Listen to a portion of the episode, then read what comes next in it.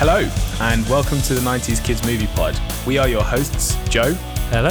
Stephanie, Hello. and I'm Max. We are three millennials who took A level media studies, so you know we are highly qualified to talk about films. This is the podcast for children of the 90s. Join us as we rewatch the films that shaped our childhood.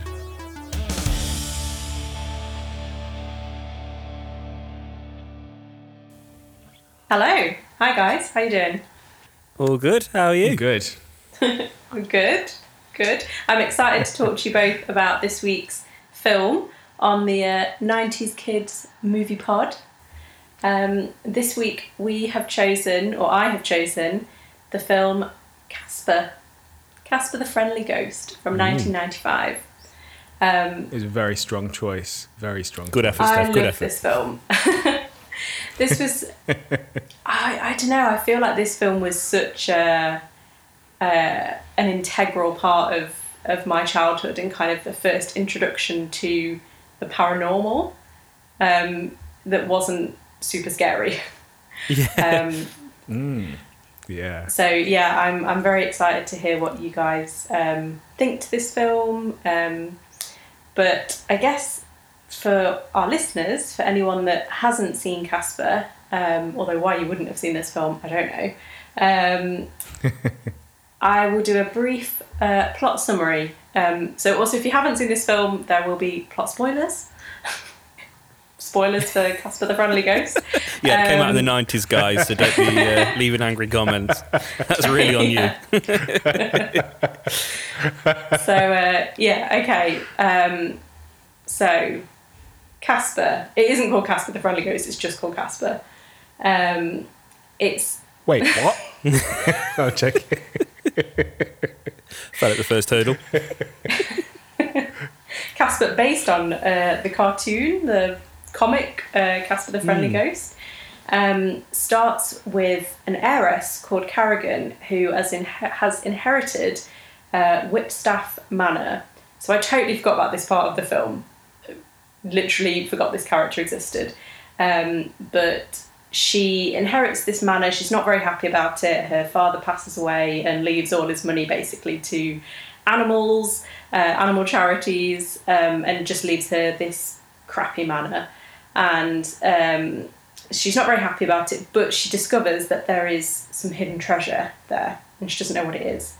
So she goes to the manor and discovers that it is infested with four ghosts. So there's Casper, and then there's his three uncles, Fatso, Stretch, and Stinky. And she tries everything to get the ghosts out. Uh, the ghosts do not want to leave, um, and they basically send all of the the people that she gets in to help. They, they all like run off screaming. Um, and then she finds out about Dr. James Harvey, who is played by Bill Pullman. Um, and he is a ghost therapist. Um, and I really hope this job exists because I'm thinking of changing careers. Um, so Dr. Harvey um, speaks to the dead and helps them to pass on. So she thinks, brilliant, I'm going to invite him to the manor to get rid of these ghosts. So Dr. Harvey and his loner daughter, Kat, uh, come over to the manor, and um, basically that's when they meet Casper. And hilarity ensues. um, That's a good pitch, Steph. I'm in. Let's make this film. So I think, yeah, have I kind of summed I mean, obviously, there's a lot of stuff that happens after they meet Casper, but to kind of set the scene, how do we feel about that? Bang on. Tidy. Bang on. Yeah, really bang on. I think, like you, I completely forgot because I haven't watched this film in probably maybe 10 years. You know, when you think, look back and you think, oh, maybe it's a few years when actually it's 10 years. Um, I didn't remember, I remembered Kathleen as a character, but it's weird the stuff that you remember as a child versus what you remember watching it as an adult. And yeah, she inherits whip staff manner, doesn't she? I totally missed that bit. I don't remember that bit. I, I remember her being involved in, in the manor, but I don't Yeah, remember I didn't why. know what. I, I remember as thinking, I, I kind of remember her at the end. I didn't know why she was so awful. I didn't know what her motives were at all. Now I do. It's hers. Yeah, Yeah. yeah.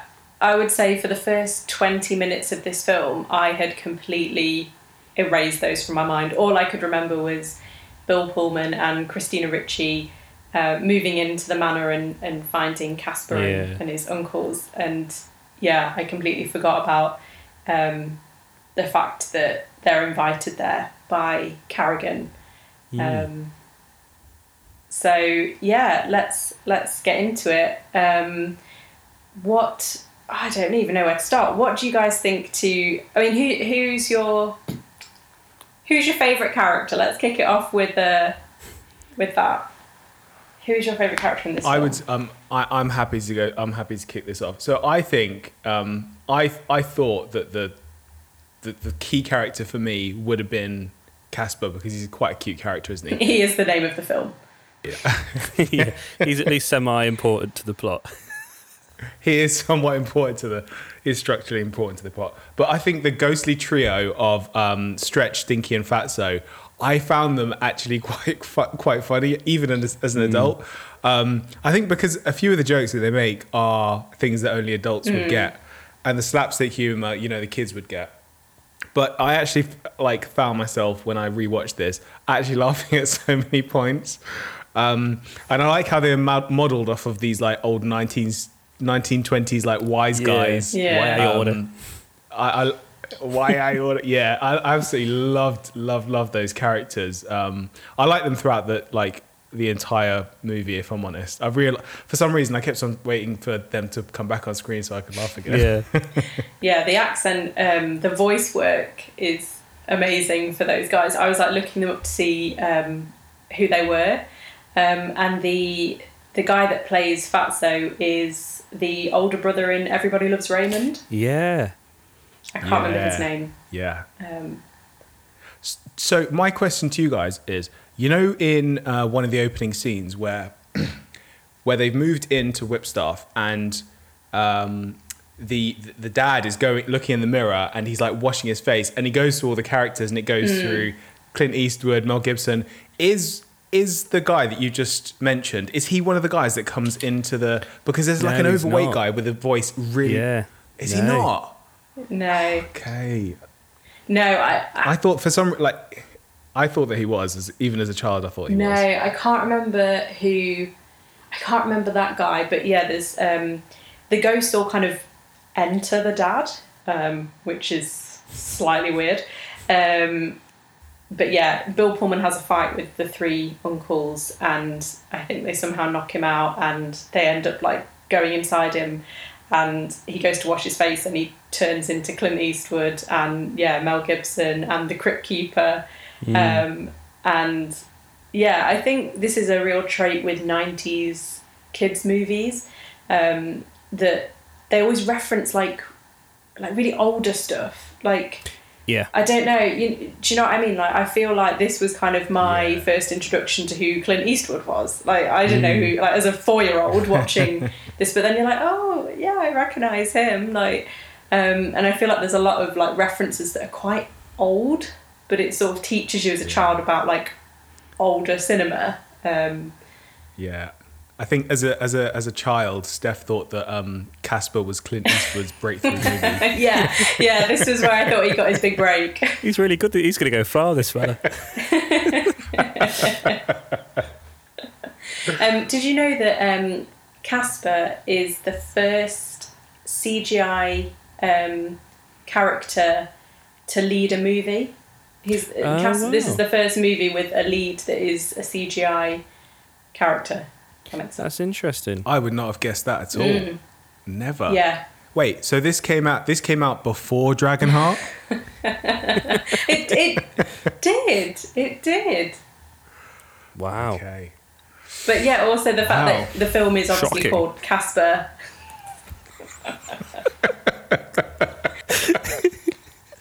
But that that is. But I would never have guessed that. But um, you know, in in the same vein, when I looked up some research on the film, I was gobsmacked that it came out in 1995. So you guys would have been what four? Five. Yeah. For Yeah. This, yeah, I just I couldn't believe that it was. For some reason, I was like, oh, this must be late '90s because I didn't, I actually didn't think the CGI was that bad. I don't don't shoot no, me down. I think it's really good. Okay, cool. I fully expected you guys to just burst out laughing at that point. No, I agree. No. I, th- I think the, the, what they did that was really clever is that they used CGI for the ghost characters, and they didn't really use CGI for anything else. There was a lot of practical effects. Yeah. Oh, the the um the set building and the props in this film Fantastic. are amazing. Yeah. I mean, like Whipstaff Manor, it just looks like somewhere you actually want to go. yeah, Yeah, you could have that at like Alton Towers or something. Like you'd have a great time. absolutely.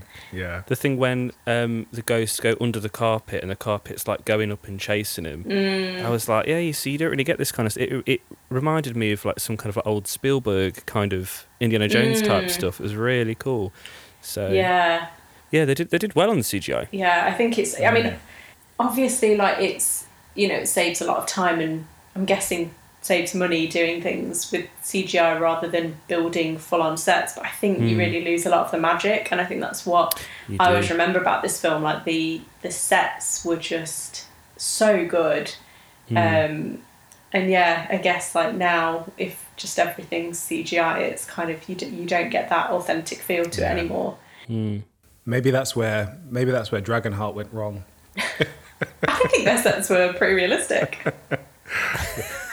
I tell you, I tell you where I think I think this is like really obvious is when you watch. Um, not to talk about our favorite trilogy of films, uh, Lord of the Rings, but um, in the trilogy, everything's like handmade and um, really realistic. And then when you watch The Hobbit, Ugh. it's just Yeah, it just lose it lost all of that magic for me like i have to admit i've not watched uh, the second two of the hobbit because i just wasn't interested i just didn't think it had that same yeah. It doesn't get, it doesn't get much better. It really doesn't.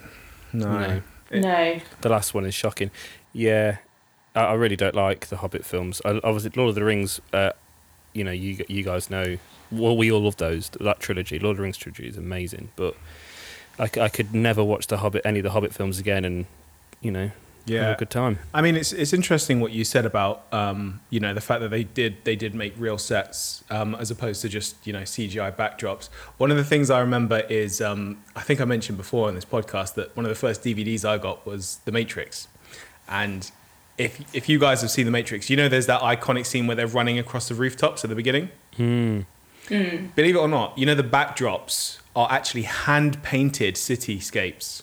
Really? wow Yeah, and it's because um, the directors basically wanted it to feel real, and they didn't believe. I mean, they had the technology, like you know, that film's all about like the cool CGI effects and stuff like that. They had the technology to do that, but they actually got someone to paint that. And I, I, I mean, even now when you rewatch that, if you if you were to tell someone that was painted you know, a massive painted um, cityscape. You wouldn't believe it, but he, the directors, basically just c- completely believed in making stuff. And yeah, like you said, there were so many handmade things in, in Lord of the Rings that they just abandoned in in in the, in the Hobbit.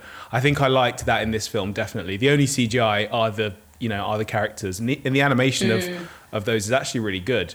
Because if you think about it, I, I always Yeah. I always come back to the point that you know, not to bring it back to Lord of the Rings, but Gollum. So there was there was that massive debate um, between the production makers of um, do we make him fully uh, fully motion captured or do we leave some bit to animators? And I think the the reason why it won so many um, you know visual effects uh, awards is because the the emotion that's portrayed on Gollum's face is done by animators, really. Yeah. And that's a skill. And I'm not saying I'm not saying uh, Casper should win, win an Oscar, but at the same time, I do feel like Hold up now. I do feel like there's definitely uh, there's definitely um, like emotional reactions that are really strong in this film. Mm. Like if you just remind yourself that it's 1995, it's it's I think it's really good. Yeah. Yeah. Well, I remember watching the like the, the cartoon Casper the Friendly Ghost, and I think the reason the ghosts in this work so well as well is that they kind of they're cartoony and they stayed within the same kind of look as the cartoon and the comics. Like, do you ever see like a live action film of like, you know, a comic book character or you know like an animated show, and they always look really weird, like Sonic the Hedgehog or Mm. something like that. They always look really really odd. Yeah, they do. It's because they didn't stay true to like the design of the original. Whereas this, I think, really works. Yeah, yeah. It's interesting because um, when I read that when they were filming this, the actors had to act against tennis balls. So obviously, the, you know, they don't have the ghost there, um, and yeah. well, hang so on, the ghosts weren't just- there. No. Where where where did they go? Well, I, Wait, I mean, I'm guessing they're, they're pretty expensive to uh, to hire. So do you mean do you mean literally someone like held tennis balls and then I, I'm guessing I think so. that means that like someone off you know behind camera would have had to like say the lines.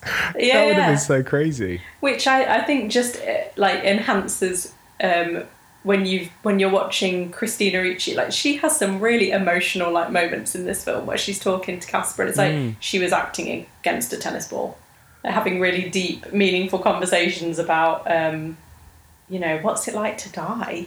It's like God, like mm. this is pretty heavy for a kids film. There on it, I think that was that was going to be the only thing that I was going to say. You like there are so many moments in this film where it switches and it's like emotional mm. punch in the face. It's it's I just mm. wasn't ready for it at all. Like, but as as a child, I don't remember feeling that. But as an adult, when they pose the question, you know, what's it like to die? I was like, whoa. Whoa, it's Sunday afternoon. I can't be doing this. Yeah, It was it was like yeah.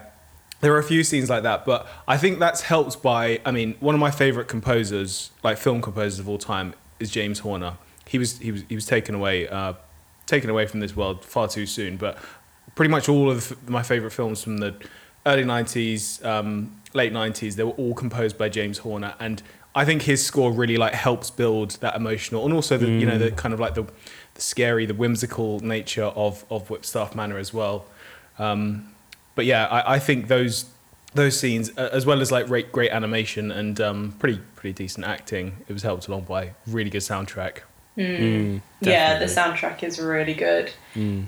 Yeah, and I, th- I think it's the cinematographer that has worked on a lot of. He's worked on loads of loads of really good films.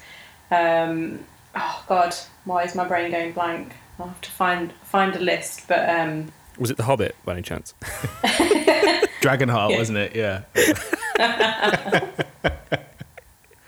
I wonder what they used instead for Dragonheart. Like, did they? They won't. Maybe they didn't think of tennis balls. Maybe that's why it it didn't match up to to Casper. You know what I mean? Like, I think they just had Sean Connery on a crane. Oh, can you imagine? Oh. I'm looking at um, I'm looking at the cinematographer and what he's done. He's done loads of stuff, hasn't he? Mm. Oh my god! Yeah. He did. Uh, oh wow! He did Flubber and Apollo 13. He also did Hook. That's mad. yes, oh, see that with you know what? That's so weird because I didn't know that they did the same film, but you can you can tell. Absolutely. You can tell with Hook. You can. yeah, That's yeah. mad. Yeah. Because the set the, the sets for Hook are are like really high quality, aren't they? Yeah, yeah. You want to be there as a kid when you're watching it. Yeah, Yeah.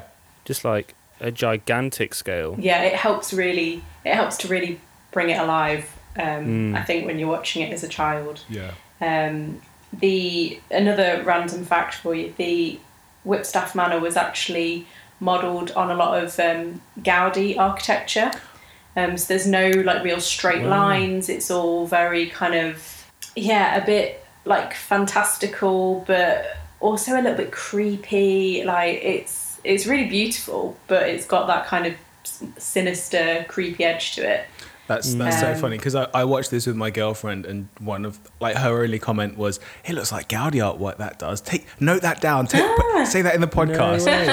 yeah. well done ellie she's she's going to uh, she's going to enjoy that definitely. But yeah, I think um I think the artwork in the film really worked. I say the craziest thing about this.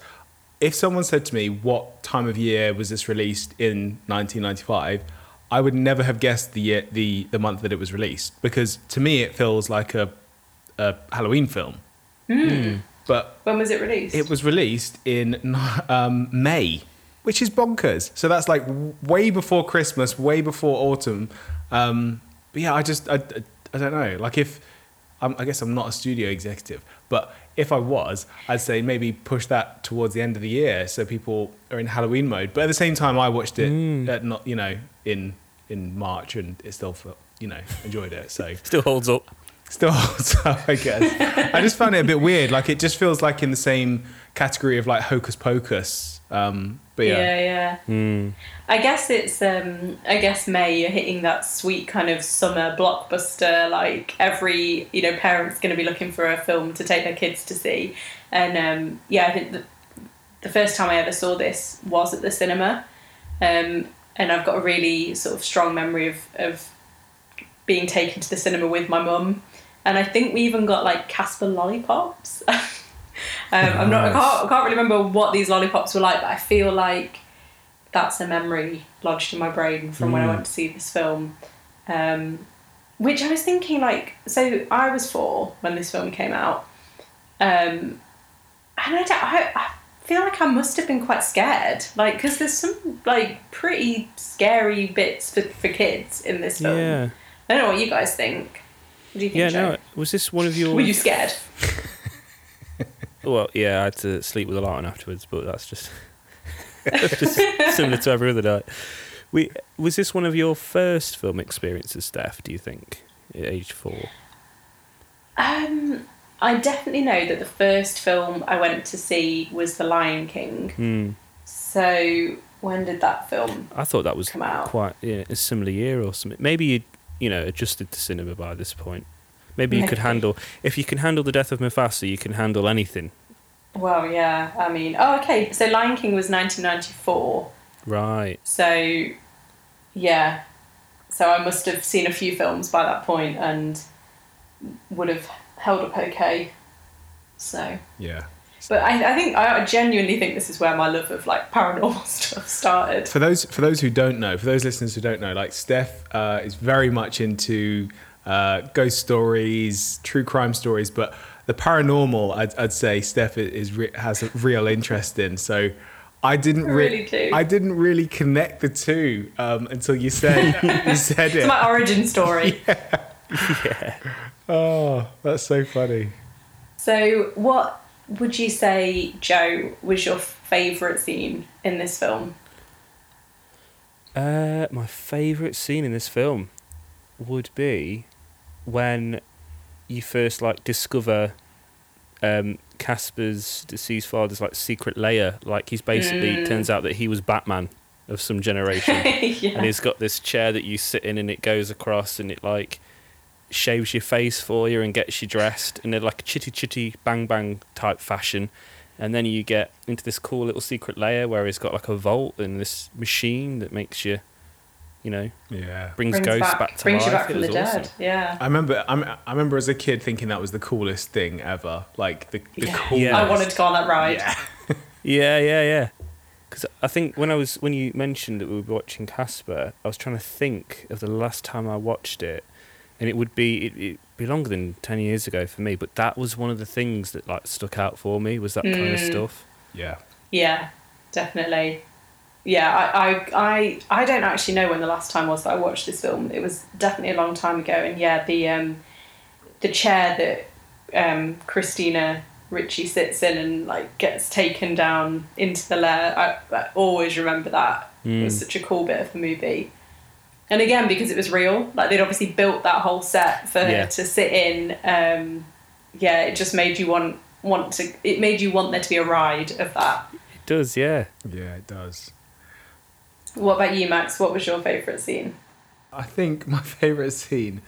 Um, I think the. Um, it's hard to say. I think my favorite scene is actually when uh, they're upstairs. It's just before they discover that crazy Batman lair, and he's sat on the sledge, and he's talking about hmm. sledging because that bit just takes the film in like a totally different turn. It goes from being this happy family movie, and then he talks about the time when he was alive, and then he gets sick because you don't ever, you know, he's a ghost, obviously, hmm. but you don't ever think about the moment that Casper passed away. And that bit's really emotional. And then she, that's when she asked the question, you know, what's it like to die? And I was like, oh my, what, what's going on? I wasn't Yeah. prepared for it. But I think, um, I don't know. I just think there's value in in things like that in movies, even in, in family films. And um, yeah, I feel like um, I'm not embarrassed to say that like moments like that they do touch you because they just make you think. You know, it's it's just a question that you wouldn't ever ask yourself. Do you know what I mean? Like I was sat, I was sat after the film thinking, gosh, like imagine it, like explaining someone like what's what it's like to pass away. Do you know what I mean? Like you couldn't. It's just a. Do you know what I mean? Like it's just it's an unfathomable thing, and I think that. Um, yeah, for for a movie like Casper, like it just came out of the blue. So yeah, I, for some reason that stayed with me. What was your favourite, Steph? Yeah, I, I, I kind of think a combination of um, of the two really. Um, I think just to pick up on what Max was saying, like um, I think it's really important to have moments like that in kids' films because I think that that can really help with conversations with kids because it's it's it's broaching a real subject without it being too scary and too sad. Like it is really sad when Casper sat there and he's he's remembering like, oh yeah, I was I was out sledging and then it got cold and it's like, oh god, like he died of pneumonia Yeah. and like that's really real and scary and sad. But it's what can happen. Like, you know, everyone dies, everyone has to deal with loss. And um yeah, I just think that, that it's quite nice sometimes in a kids' film for there to be that gear change, and it's like, okay, let's have a real moment, um, and then we'll go into the fantastical, like you know, going on a chair that takes you down into a cool lair. Yeah, Um, you know, I, I, I, I really appreciated that with this film. yeah. I I think there's Um, it- there's unique attributes like that in movies that I think if you don't have, and it is just comedy, family humor, I just don't think it stays. It, it just doesn't stay with. i- In, like the canon of cinema, the same way that Casper has. Like, if you compare it to something like Scooby Doo, do you remember the the, the live action remake of, of Scooby Doo? There- There's there's no touching moments in that film. I'm not saying it's a bad film, but it's just comedy after comedy after comedy, isn't it? Um, but I think uh, touching moments like it, that in Casper um, are quite good to go with. I think my least favorite scene is probably where the Scottish dragon gives his heart to to the other person. Or, Yes, or am, am I am I comparing? Am I comparing? Is that is that in this film? Did you see the right film? Or are you just showing watching Dragonheart again? Oh, it's Just Dragonheart again. Oh, sorry. I keep I keep bringing up. Yeah. Um, okay, I'm Such a confused. dork. And then his son comes out of nowhere. They've got to find the Holy Grail. I know. I know the film. you're Yeah, that one. yeah. Oh god, we're only like four episodes in. I'll keep bringing it back to Dragonheart.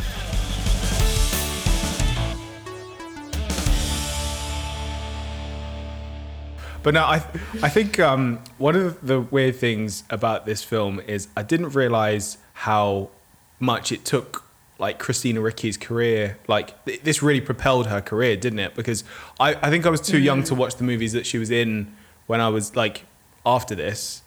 But I was scratching my head throughout a lot of the film thinking, is she one of those actors who's basically played a child, but in reality she's actually like 25 years old? Yeah. But I did my research and no, she's actually close to the age that she's she's playing. But Yeah, because she did a great job in this film. yeah, Yeah, she's awesome. She, I feel like she does a really good job of being that slightly creepy. Not I, is not the right word because she obviously she plays Wednesday Addams as well. Yeah, Um, in both of the Addams family movies. So and then she's Casper, so she's kind of doing. It's not a similar role, but they're kind of similar films. You know, it's all a bit Mm, all a bit creepy. She's a bit of a weird, yeah, gothic weirdo loner girl. Um, but she plays it really, really well. Um, and yeah, I think I don't know how old she was in this film. Um, she's meant to be twelve. Um, but yeah, she's she's a really good actress. Yeah. Yeah, the, the the tough conversation she has to have with Casper um, about you know don't you remember what it was like when you were alive um, and yeah, I just think she's she's great. yeah. Mm. I remember my sister really fancying um, a, a real life Casper. oh no, really? yeah. Um, so she would have been At the end, where he's really smug and blonde and alive. Yeah, but don't you think he looks so much like the guy that asked her out like at the beginning of the film that knocked on her door? Yeah. They are, they are so similar. To me, that that is just the nineties, very 90s. very nineties heartthrob with the blonde hair and yeah, is yeah I Yeah. found that quite funny. The curtains. yeah. Yeah. Oh, I loved it. Yeah. I can't believe the audacity of the kids. They're like, she's brand new to the school.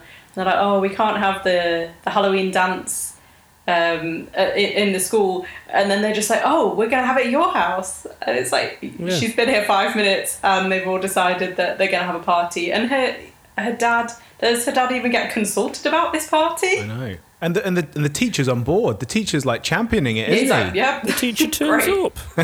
He's there at the door. That's that's that about? that's posing some questions, isn't it? I'm, I'm questioning. Yeah. I'm questioning that definitely. There's only one guardian at this whole thing. The the only problem, the only slight problem I have with this film um, is the ending. Not to get, like, not to not to finish talking about this film now because I think we've still got quite a bit to talk about. Um, but yeah, the fact that I, you kind of expect Casper to move on. Um, yeah.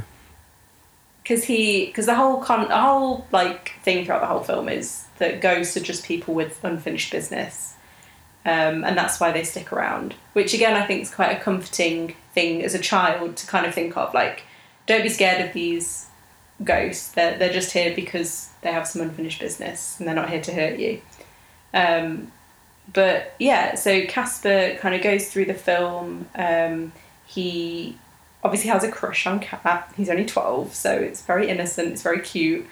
Um, and yeah, he basically sacrifices his opportunity to be alive again to help Kat because her dad accidentally gets killed and he comes back as a ghost and he doesn't remember Kat, which is really sad. Um, Yeah. and then Casper says, No, you can, you need it more than I do. And so he sacrifices his opportunity to turn alive. That's not the right phrase, but. Um, and yeah, so kind of like you, you kind of think, well, he's sort of finished his business, really. He's, he's made his dad proud, he's used the machine for good. So why is he still hanging around? Yeah. He's reunited um, the dad with the deceased mum as well as a ghost. Yeah. Yeah. Kind of wrapped everything Yeah. up. He can move on. They can stop being, you know, he can stop being a ghost therapist or whatever, or or maybe it's the start of an amazing career. We don't really know. And then, yeah, you think he'd just kind of go, okay, sorted. Which I suppose that means the uncles must all have unfinished business as well. Yeah. We don't ever know what that is either. No, and I don't really know where the uncles came from because it's made out like, you know, this is Casper's house. Casper lived there with his parents. Um, Yeah. Mm. So where where do the uncles feature in this? Were they there when Yeah. Casper was alive? Are they were they were they his un- yeah were they his uncles in real life or because we've got this kind of weird recurring theme of once you die you become a ghost and you kind of forget the people like your loved ones because Casper forgets Mm. doesn't it it's only when he's kind of he starts to remember stuff when she takes him round the house and he goes oh I remember this and then so maybe th- you know the uncles died there as well at some point and then I don't know. They kind of Mm. look after him. I don't know. It's all very odd. Maybe they're just his uncles in like the ghostly realm, and none of them know why they're there, or I don't know. That is a good point, Joe. Lots to explore in the TV show. Yeah. yeah. In the sequel. Maybe they could do like a really boring adult version where Casper comes to life and then he gets a really boring job at like the Department of Work and Pensions and just, you know, d- does his shopping in Sainsbury's and he, that's it. Maybe, maybe, maybe he could do that version. I don't know who'd watch that, Max. Yeah. Um, Get back to Dragonheart. It's more like a documentary that way. don't quit your day job. No, I think um, I think part of the reason why that's never explained is because they're almost just a bit of like comic relief. Even though I'd love to know their backstory because Yeah. they're you know it says that they're uncles, but if you look at the pictures uh, if you remember the pictures shown in the film of uh, Casper's dad, he seems like he was quite wealthy. Um, seems quite like quite an important guy. Doesn't seem like he'd hang, hang around with any any one of those three uncles. But um, I would like I would like to know more about what they do. What they do. I guess one big part of this film that we haven't talked about is um, Bill Pullman, Hmm. the awesome Bill Pullman who plays um, Dr. James Harvey, who is the the dad Yeah. of Kat. Um, I like because I haven't seen this film in so long. I couldn't remember who played the dad. I remembered what I vaguely remembered what he looked like, and then when I watched it again, I was like, "Oh my god, yeah, it's Bill Pullman!" Like, Yeah. I think he's really good in this. Yeah, I love him in this. Whenever I see Bill, Bill Pullman, for some reason, the first film that comes to mind is Independence Day. Oh, me too. Yeah, yeah. That's that's the only film that comes to mind is Independence Day. yeah. Yeah. I think he's yeah he's brilliant in that, but he is brilliant in this. Um, and I like the bit where he's drunk and he's at the bar with the uncles and he's like Yeah. acting drunk. Um, for some Yeah. reason that that bit's always stayed with me as well. But I absolutely Mm. love that guy. Doesn't matter what he's in. Um, absolutely love that guy. Yeah. Have you guys seen um, The Sinner on Netflix? Yes, I have. No. Yeah. Yeah, it's kind of hard to believe that it's the same guy. Um, All right. He's a very different character. Yeah. Oh. Um, it's quite dark. It's quite, it's quite depressing. It's Oh, good, but um, yeah, um, it's kind of hard to to see him as the same the same person when you're watching him in Ooh. Casper. Yeah, I think. Uh, yeah, in that doesn't he play a detective? He does play a detective. He's not like a therapist or anything like that, isn't he? No, he's a detective. yeah. but he's one of those that goes sort of over and above his pay grade to like help solve the cases. All right. He's he's one of those characters in films that you could never cast as like the evil guy. He, I just I can't see it happening. You won't Like, buy it. Nah, you just wouldn't. buy. he's just too. He's just too. A bit like um, a bit like Tom Hanks. Yeah. Has he? Oh, has yeah. Tom Hanks ever played an evil guy? Well, I was trying to think. There was that really god awful film not long ago. I think it was a Netflix film. Was it The Circle, where he, he's a Steve Jobs kind of character, and Emma Watson's in it, and he's not the nicest person in that, as it turns out. Yeah. Uh, no, But- I, I haven't seen that film. Yeah, he, it's not. I, I wouldn't recommend it to uh, anyone out there, but, uh, mostly because this is a nostalgia podcast, and yeah. but um, yeah, I, d- I've- I can't think of anything where he's been like a villain with a cape, and you know what I mean, like Yeah. really Yeah. like maniacal. He's just too lovable. Yeah, he is. He Way is. lovable. I think one of the uh, one of the scenes that I actually so the first scene in the film when I was watching it, I actually laughed at when I rewatched it for the first time was um it was one of the early scenes. You know, you know when uh, Carrigan and her sidekick go in and they see the ghost and they're like ah, and then they call in that priest who comes in. He's just like, yeah. and they're like, have you done this before? And he's like, yeah, done this before. I've watched all the videos and stuff. I've spoken to people who have done this before. So I think, you know, I think it'll be fine. And he goes, comes back with his head twisted. I think that's maybe like a reference to like The Exorcist potentially or something like that. But I found that bit quite funny. I think that character is a character from another show, and it's like, yeah. is that yeah? Do you know Steph? Do you know what it is? I think he's been on like SNL um, Right. and other things. But yeah, I think he is a character from other things. Because yeah, at the beginning you get a cameo of um, Dan Aykroyd as well from Ghostbusters. Who you gonna call someone else? There's a lot of references in this film. Yeah. Yeah. I've got a a note. I didn't make a lot of notes, but one of them is just Eric Idle in exclamation marks. I did Yeah. not know that he was in this film, Hmm. but he's the um, he's the lawyer, isn't he? Or- Yeah. Yes. Yes. Yeah. So he he's- is. So he's Yeah. one of. So we've- we've talked before about the roles that English people can have in films, in American films, and he is the, you know, the hopeless, smart but kind of geeky, slapstick English old fella Yeah. Yeah. that can't do anything right. Yeah, I don't get their relationship. Like, what is he to her? What's he getting out of this? No idea. Ab- Well, he's hoping he's going to get some treasure, but Hmm. yeah. he he was at the start of the film where is he her attorney or something? He he was he was present when she got told what she was inheriting. She's Mm. like, you know, I think my understanding is that he he, he works for her in some capacity. Mm. That that's my understanding. But I, don't- I, I mean I don't I don't know what she pays him, but it's not worth it. Definitely not worth it. Um, but yeah, I, I I found I found him quite funny. But yeah, he does fall into that category of um of like the bumbling British guy, doesn't he? mm, yeah. yeah. Yeah. he does it very well. Does Eric Idle though? To be fair, I think uh, I, I I honestly think that it is um, a film for like adults and kids. And when you suggested it, Steph, I've never been more excited to watch a film. Not not in any recent time. I can't tell you how excited I was to watch this film. I really was. And when I watched it again, a bit like uh, with George of the Jungle, I, wa- I rewatched it and I just thought, oh man, I love this film. I absolutely love this film. It is it's one of those Sunday films that I can just put on and happily happily laugh and have a good time. So yeah, it's a really good suggestion. Thanks very much. I'm excited to know uh, what next week's suggestion is going to be. I, is it is it Max? No, Are you doing the suggestion? no, it's it's Is- it's Miss. oh, it's Joe. Yeah, of course it it's. Joe, which means it's probably going to be something with a, a gun. Um, It's another James Bond. another film. James Bond film. Yeah. uh, what have I got on my list of amazing films? if you say Dragonheart, I, I Oh. can't. I can't. Max, Max will be so happy. Dragonheart too. I say we'll just get all the Sean Connery films out of the way, shall we? Yeah.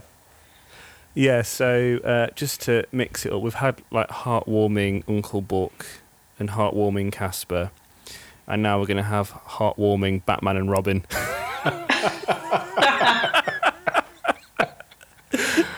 So which which um, just just to clarify because there's been lots of um, lots of versions over the years. Which which one in particular? They have, and I will gladly talk you through them. so you've got the first two Tim Burton films. I think were released in like '89 and '92 or something, and they were like 15 or 12s or whatever they would have been. So nostalgically, they're quite hard to get into because they're a bit dark and stuff.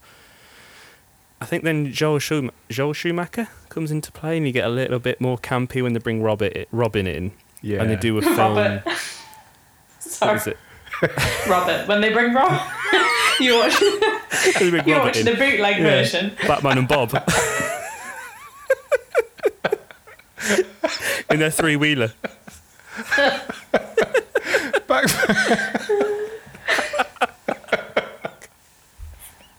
Oh god.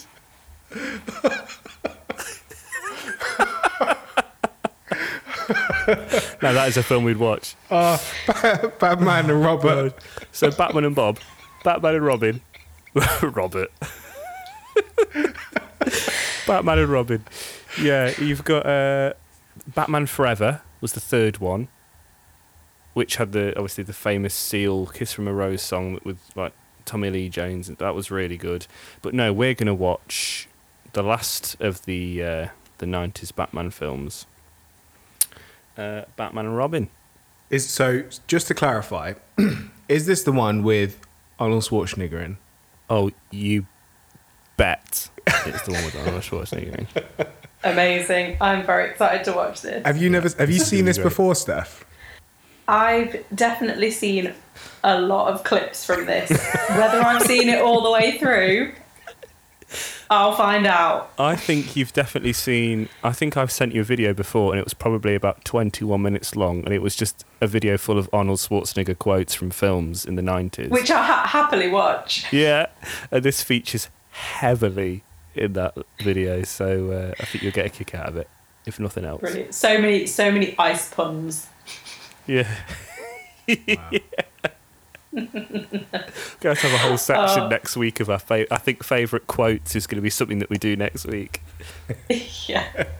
I didn't expect this, Joe. I feel like I'm learning so much about you from the movies that, that you grew up with. Yeah, so you're you're choosing like lovely family films that are really heartwarming, and I'm just going for garbage. No, it's good. We, we need to have some variety. Bat- Batman and Robert wasn't a film that you made in A level media, was it? Think, I think that was my uh, uh, GCSE Expressive Arts project. I was raising awareness about teenage depression. Yeah. What would you say about that, Batman and Robert? Yeah, Batman's actually a, a class A drug, and Robert's just a sixth former.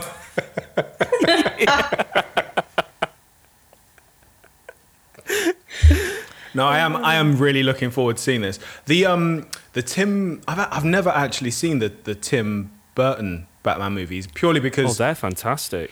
They're great. it's just because they were 15s and they came out and I wanted it was one of those films that like I wanted to watch but couldn't because of the, the age rating but I was I was I was Mm. so jealous of all my friends who got to watch it but um yeah I've still never seen Yeah. it Is is the Batman and Robin we're going to watch the one with George Clooney? Yeah, so yeah, it is. This is yeah, believe it or not, George Clooney was Batman for one film. So in the two um, Tim Burton films, you've got um, Michael Keaton as Batman. He did it really well, and then in the next one, it was Val Kilmer. he wasn't so good he he wasn't great He wasn't so good. No. he wasn't so good. He was maybe yeah. It, it, these films get on the camp side as the as the years go on, but. George Clooney as Batman is something that you're gonna. Well, even George Clooney's Bruce Wayne is just something that you're gonna have to uh, wait and see. who is um you know what we probably shouldn't go into this because uh, but I I, I gonna say there's so much for next week. so like I, I remember bits of this film but I don't remember who Albert was and, and things like that I don't remember I don't remember a lot It was of this Robert.